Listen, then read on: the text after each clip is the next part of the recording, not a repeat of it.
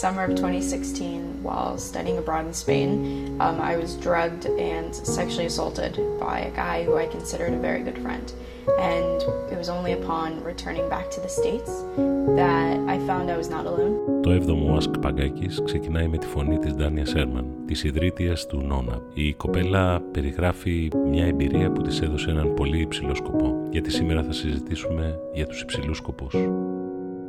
I wanted to create something that I wish I could have used and that I know that I would be able to help others um, so they don't have to go through the same things that I had to go through. So that's how that's how No Nap came to be.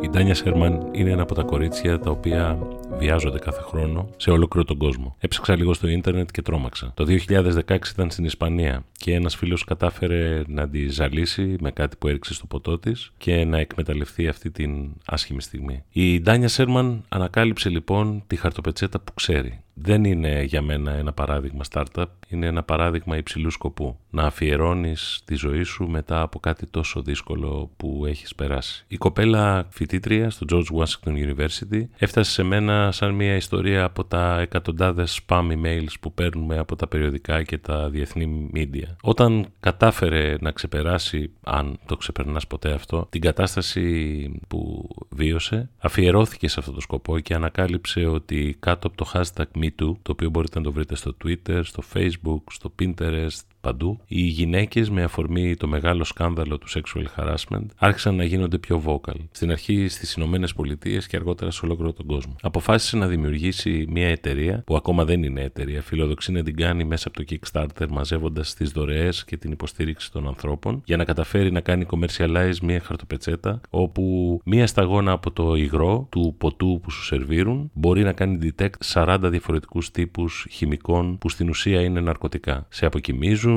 σε εκμεταλλεύεται ο άλλος, από το απλό να σου κλέψουν το πορτοφόλι μέχρι κάτι τόσο σοβαρό. Φάνηκε λοιπόν ότι είχε ένα σκοπό. Το 70% των σεξουαλικών επιθέσεων γίνονται με αφορμή και έναρξη το ποτό ένα βράδυ, μια χαλαρότητα κλπ. κλπ. Αυτό όμως που μου έκανε τεράστια εντύπωση είναι ότι δεν πήγε να ανακοινώσει απλά τη δημιουργία μιας εταιρείας, δεν πήγε να πει ότι είμαι μια καινούργια καινοτομία, αλλά μίλησε σε ένα ανθρώπινο κίνημα το οποίο όλο και γίνεται πιο δυνατό. Σήμερα, περίπου 2 στους 13 φοιτητές κολεγίων και πανεπιστημίων στην Αμερική έχουν αναφέρει ότι κάποιος προσπάθησε να τους ναρκώσει, να τους ζαλίσει, τουλάχιστον. Δεύτερον, υπάρχει αυτή τη στιγμή στατιστική που δείχνει ότι το 60% παρόμοιων περιπτώσεων ξεκίνησαν ανάμεσα από παρέες, που δυστυχώς είναι τριγύρω μας και έχουμε όλοι μια ευθύνη να έχουμε το νου μας ανοιχτό. Μόνο στη South Carolina, αν δεν είναι ψευδή τα στοιχεία που βρήκα στο ίντερνετ, 6.000 ε, φοιτητές των εκεί κολυγίων, αλλά και από το Πανεπιστήμιο του Κεντάκη και από το Πανεπιστήμιο του Σινσινάτη, ανέφεραν ότι το drink spiking ήταν η αρχή πολλών κακών. Και συγκεκριμένα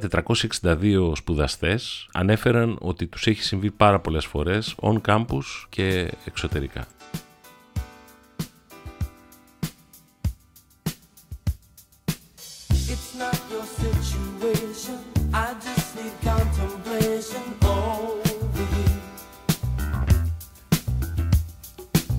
I'm not so systematic, it's just that I'm an addict Η Ντάνια μόλις γύρισες στις Ηνωμένες Πολιτείες, έκανε σκοπό της να ενώσει πολλά παιδιά που ήθελαν να βγουν μπροστά. Και στην πραγματικότητα όπως γράφει και στο site της ε, NONAP αυτή τη στιγμή εργάζεται για να πολεμήσει όλους τους κινδύνους που ξεκινούν από τα drug facilitated assaults όπως τα λέει. Και να μπορείς να απολαύσεις ένα ασφαλές ποτό. Γελάω γιατί πραγματικά αυτό το κορίτσι είναι ένα πολύ καλό παράδειγμα και ένα ερέθισμα για όσα ε, χρειάζεται να μας φέρουν σε εγρήγορση αυτή την εποχή σεξουαλικές επιθέσεις το 79% προφανώς είναι γυναίκες. Θα το έχετε καταλάβει από τα λεγόμενά μου. Η Αμερικανική Ένωση, πάρα πάρα πολλά πανεπιστήμια ενώθηκαν σε αυτό. Η Αμερικανική Ένωση Psychology of Violence δημοσίευσε στις 23 Μαΐου του 2017 μια έρευνα που μάλιστα δείχνει ότι χρησιμοποιείται κατά 32% στις σεξουαλικές αυτές επιθέσεις που ξεκινούν με το ποτό, το ροχυπνόλ, το ξέρουν σαν ρούφι, το ζανάξ κατά 11%, έκσταση, καθαρή κοκαίνη, αλλά η 30, το 30% των περιπτώσεων δεν ήξερε καν τι έχει μπει στο ποτό και δεν μπορούσε να γίνει detect. Υψηλή σκοπή. Είναι πάρα πολύ σημαντικό στην εποχή μας να τους ξαναγνωρίσουμε και να τους σκεφτούμε. Εύχομαι και ευχήθηκα και δημόσια, αν μπορώ να το πω μέσω του Facebook, στη Ντάνια να πετύχει τους σκοπούς της και μάλιστα δια, διατίθεμαι έτσι να τη βοηθήσω εφόσον αυτή και η ομάδα της χρειαστεί. Στα επόμενα χρόνια δεν θα αρκεί να διαβάζουμε μια ωραία ιστορία, ένα απόφθεγμα, μια μεγάλη ατάκα, να ανοίγουμε λίγο το στόμα εντυπωσιασμένοι και να λέμε ή να τη δημοσιεύουμε στο facebook και μετά στη συνέχεια της ρουτίνας. Αναζητήστε το όνομα Muhammad Yunus. Έχει κερδίσει βραβείο Νόμπελ και πριν από πάρα πολλά χρόνια είχα γράψει ένα άρθρο για αυτόν γιατί μου είχε κάνει πολύ θετική εντύπωση ο σκοπός και η προσπάθεια που καταβάλει. Είχε γράψει ένα βιβλίο για τη δημιουργία ενός κόσμου χωρίς φτώχεια. Το βιβλίο είναι ένα πολύ ωραίο ερέθισμα και μπας και ξαναγίνουμε άνθρωποι μια πνευματική άσκηση. Έφτιαξε το Yunus Center. Αχ, να είχαμε τέτοια startups από τη λεγόμενη elite. Τέλος πάντων. Και όχι ε, προσφορές ε, και γκαλά. Ο Γιούνους έδωσε ένα πολύ σοβαρό στίγμα, πολύ μεγαλύτερο από το προφανές έσοδο ή το κυνήγι εσόδου των σημερινών ε, startups που είναι applications και τεχνολογία κτλ. Γυρίζει ανά τον κόσμο εδώ και χρόνια και μοιράζεται την προσέγγιση του ότι πρέπει και μπορεί η επιχειρηματικότητα να αγγίξει δημιουργικά και να αντιμετωπίσει ευαίσθητα κοινωνικά προβλήματα. Η πρόβλεψή του ότι η νέα φτώχεια θα χτυπήσει την πόρτα όλων μας, εννοώντας ανεργία, κοινωνική αδυναμία, χαμήλωμα των κοινωνικών υπηρεσιών και ειδικές ομάδες, είναι μια δραματική έκκληση. Εμείς τώρα μπορούμε να τον καταλάβουμε, νομίζω, στην Ελλάδα. Είναι ο άνθρωπος που οραματίστηκε τη συνεργατική τράπεζα των φτωχών. Μετατράπηκε ο ίδιος σε προϊόν, ας τον πούμε ένα startup. Και σήμερα μπορεί και χρηματοδοτεί φτωχές κοινότητες με ανταπόδοση κοινωνικά συστήματα τα οποία δεν βασίζονται ούτε σε κρατικές επιχορηγήσεις, ούτε σε τυχαίες πολιτικές που τη μία μέρα υπάρχουν και την άλλη δεν υπάρχει. Εργάζεται για την ανάπτυξη κοινωνικής επιχειρηματικής δράσης, την γραμμή Ντανών, όπου ναι, αναπτύσσονται μικρές γεωργικές κολεκτίβες για να μαζευτούν τα μικροσυστατικά που θα θρέψουν τα παιδιά στο Μπαγκλαντές, στην Ινδία. Καταλαβαίνετε σε περιοχές όχι μόνο απομακρυσμένες, αλλά πίσω, ας το πούμε, από κάθε έννοια εξέλιξης. Με οικολογικές συσκευασίες, με πολύ μεγάλη προσοχή και αυτό είναι ένα δεκαετές πλάνο το οποίο θέλει να εγκαταστήσει και να, να δημιουργήσει και να εγκαταστήσει 50 τέτοιες φάρμες. Ξέρετε, όχι συνεταιρισμοί, όχι λόγια και μπουρδόλοτζι, πράξεις μελετημένες που συγκεντρώνουν δίπλα τους και μεγάλες εταιρείες. Σας παρακαλώ ψάξτε να δείτε ένα project που κάνει ε, στην Αφρικανική Ήπειρο και στην Νότιο Αμερική, αν δεν απατώμε, η Coca-Cola για το καθαρό νερό. Η τεχνολογία θα δώσει προοπτικές. Το είπαμε, είναι εργαλείο σε όλα και για όλους. Αλλά δεν μπορεί να μας τρέψει. Τα social businesses πρέπει να ασχοληθούν με τα παιδιά, με τα άτομα με ειδικές ανάγκες, την ψυχική αγωγή, την υγεία και την ένταξη των ανθρώπων σε πιο σκληρές κοινωνικές πραγματικότητες που είναι δυστυχώς αντεπόρτας. Χρειαζόμαστε εξαιρετικές ιδέες, όλο ανθρωπιά και ευαισθησία. Υπάρχουν πάρα πολλοί άνθρωποι που έχουν μείνει εκτός του grid που ζούμε και ξέρουμε ότι η πραγματικότητα που είχαμε τελείωσε. Ζούμε σε ένα μη βιώσιμο κόσμο που πολλά θα αλλάξουν προς το καλό ή το κακό. Αν κοιτάξουμε γύρω μας, σας παρακαλώ σκεφτείτε το λίγο. Ό,τι υπάρχει γύρω μας έχει φτιαχτεί πριν από 30 χρόνια. Η έλλειψη πόρων είναι σίγουρο ότι θα οδηγήσει σε μείωση χρηματοδότησης κοινωνικών και ανθρωπιστικών υπηρεσιών. Είναι σίγουρο ότι ένας δήμαρχος δεν θα μπορεί να κάνει παιχνίδι με το πάρκο του ή με τη μαρίνα του ή με την τουριστικό προορισμό περιοχή του. Οπότε αναδύεται μια ευκαιρία επιχειρηματικότητας με ευθύνη, ανθρωπιά και έξυπνους τρόπους. Νομίζω το παράδειγμα της Ντάνια δείχνει ότι μόνο από νέα παιδιά μπορείς να πάρεις αυτή την αυθεντική, με πάθος και με αφοσίωση, πίστη και συμπεριφορά. Το κορίτσι μας λέει ότι μου πρόδωσαν την εμπιστοσύνη, δεν το έβαλα κάτω. Ναι, είχα ένα πρόβλημα, αλλά δεν ήταν μόνο δικό μου. Το έχουν κι άλλοι. Και εγώ προσπαθώ αυτή τη στιγμή να βοηθήσω τους άλλους να είναι πιο ασφαλεί.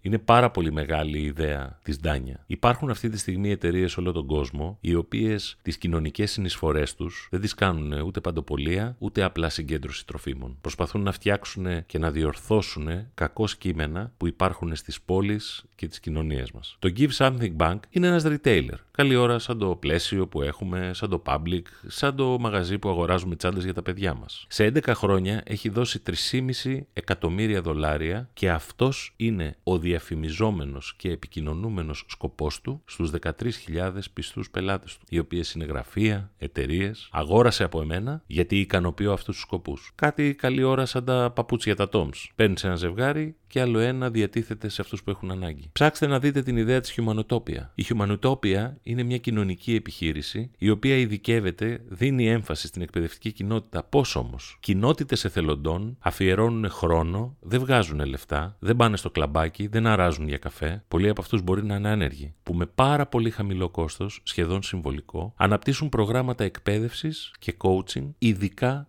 για τους μαθητές και τους δασκάλους. Πού; Στη Μεγάλη Βρετανία. Γιατί έχουν καταλάβει ότι είναι σκοπός όλων τους, ύψιστος σκοπός, να ξανααγαπηθεί το σχολείο. Σαν ουσία, όχι σαν διαδικασία και σύστημα. Το Social Business Earth. Τι φαντάζεστε ότι μπορούν να κάνουν ενωμένοι σε ένα δίκτυο, πανεπιστήμια, μη κυβερνητικές οργανώσεις, ιδιωτικές εταιρείες, γιατροί, ιδιώτες εθελοντές; Και τι μπορούν να εφαρμόσουν ως οικονομικό μοντέλο για έναν κόσμο χωρίς φτώχεια; Τα παραδείγματα είναι πολλά, αυξάνονται κάθε μέρα. Εγώ τα παρατηρώ και τα ψάχνω γιατί κάτι δεν μου πάει, αν το έχετε καταλάβει από τα λίγα που έχετε ακούσει ή διαβάσει για μένα, κάτι δεν μου πάει με το status quo. Οι αδιόριστοι ψυχίατροι μπαίνουν σε σπίτια να βοηθήσουν. Η εκπαίδευση μπαίνει σε νέα καλούπια για απομακρυσμένες περιοχές. Μπορεί μια περιοχή στην Ελλάδα να υιοθετηθεί και να παράγει προστιθέμενη αξία για φτωχές ομάδες πληθυσμού. Μπορούμε εμείς να φτιάξουμε ειδικά προγράμματα ανακύκλωσης στα οποία θα εργάζονται δημότες για να βοηθήσουν τις κοινότητες και να μοιραστούν το κόστος στο λειτουργικό των Δήμων. Μπορούμε να φτιάξουμε τοπικές ενώσεις, ας τα πούμε startups, έτσι, μικρές εταιρείες, για το περιβάλλον του τόπου που αγαπάμε για να το αναδείξουμε σε επισκέπτες από όλο τον κόσμο. Είναι δυνατόν τα κοινωνικά παντοπολία να δίνουν έσοδο ρίχνοντας τις τιμές τους, ενώνοντας κοντά τις νοικοκυρές, που μπορεί να μην εργάζονται και να φτιάχνουν μικρογεύματα έναντι συμβολικού εσόδου. Μπορεί η Εκκλησία να χρηματοδοτήσει startups. Στην Κύπρο, στην Ελλάδα, εκτός από το να είναι μέτοχος σε τράπεζες. Μπορούν τα αθλητικά σωματεία τοπικού χαρακτήρα να αυτοχρηματοδοτούνται, συνδεδεμένα με έναν ευαίσθητο σκοπό που θα τραβάει πελάτες γονείς με χαμηλότερο κόστος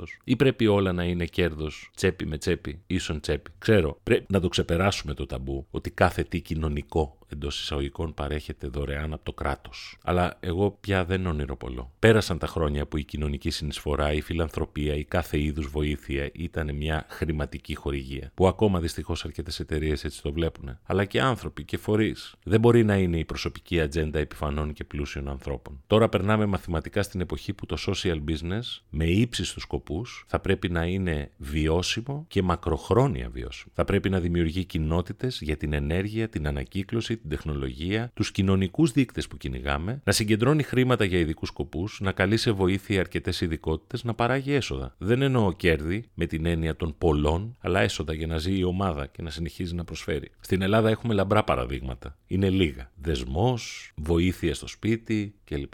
Αλλά ο διαχωρισμός μας πρέπει να είναι σαφής. Οτιδήποτε κάνουμε πρέπει να αφήνει ένα αποτύπωμα στην κοινωνία. Αλλιώς είναι περαστικό. Δεν θα το θυμάται κανείς και δεν θα ενδιαφέρει τους πολλούς. Και εγώ ξέρω ότι κάθε χρήσιμο πράγμα το αγκαλιάζουν οι άνθρωποι και το προωθούν. Στο παράδειγμα της Ντάνια, πολλά νέα παιδιά έχουν αγκαλιάσει το σκοπό της και προσπαθούν να βοηθήσουν με όποιο τρόπο ξέρουν. Μη σας φαίνεται λοιπόν υπερβολή το σημερινό θέμα; Δεν είναι μόνο ότι όλοι μπορεί να έχουμε παιδιά, όλοι θα θέλαμε να υπάρχει μεγαλύτερη δικαιοσύνη, ασφάλεια. Εδώ πρέπει να συνειδητοποιήσουμε ότι από ένα μικρό θέμα που μπορεί να συμβεί στη ζωή σου γίνεσαι πρεσβευτής ενός πολύ μεγαλύτερου κινήματος. Είναι, είναι σκέψη, το ξέρω. Δύσκολα να την κάνουμε δικιά μας. Και εγώ τώρα τα λέω αυτά πίσω από ένα μικρόφωνο, αλλά το θέμα είναι ότι η κοινωνία δεν είναι μόνο δεν έχουν να φάνε, δεν είναι μόνο δεν έχουν πάρει επίδομα. Παντού γύρω υπάρχουν προβλήματα που χρειαζόμαστε καταλήτες. Υπάρχουν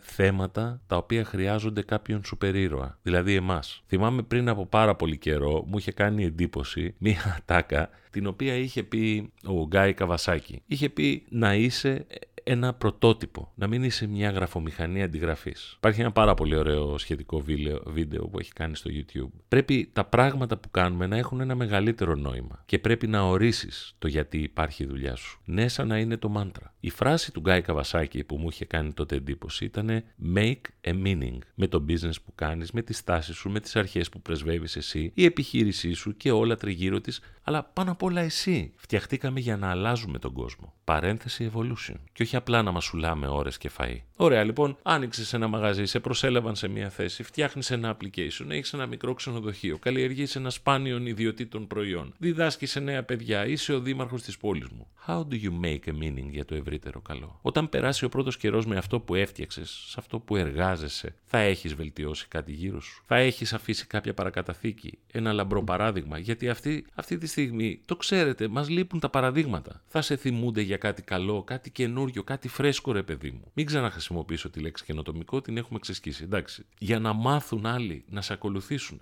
Γιατί μην μου πείτε ότι προσφέρουμε αξία επειδή εργαζόμαστε. Δηλαδή επειδή φέρουμε εις πέρα στα αναμενόμενα της δουλειάς μας και των καθημερινών ρουτινών για τις οποίες παίρνουμε ένα μισθό, ένα έσοδο, ένα μπράβο. Καλέσαμε τους συναδέλφους μας, τους φίλους μας να συζητήσουμε μια ιδέα και να πάρουμε μια πρωτοβουλία. Αλλάξαμε τα μοντέλα που χρησιμοποιούμε εδώ και 30 χρόνια. Δώσαμε έμφαση στην εισαγωγή νέων υπηρεσιών για ανθρώπους που πιστεύουμε ότι δεν είναι στο κοινό μας. Πριν από χρόνια, με το φίλο το Γιάννη, το Χρήστο, την ε, Άσπατη Τζαμαδί, προσπαθήσαμε να φτιάξουμε μια κοινότητα για τη δημιουργική αλλαγή στην εκπαίδευση. Θέλετε να το πείτε ότι ήταν, ας πούμε, το αντίβαρο για τις τύψεις μας, η συνείδησή μας, το ότι ήμασταν γονείς, το ότι βλέπαμε όλοι και ακόμα βλέπουμε το τι μας έρχεται και κανείς δεν μιλάει γι' αυτό. Λέει, εγώ το παιδί μου να σπουδάσει και ας γίνει ό,τι θέλει.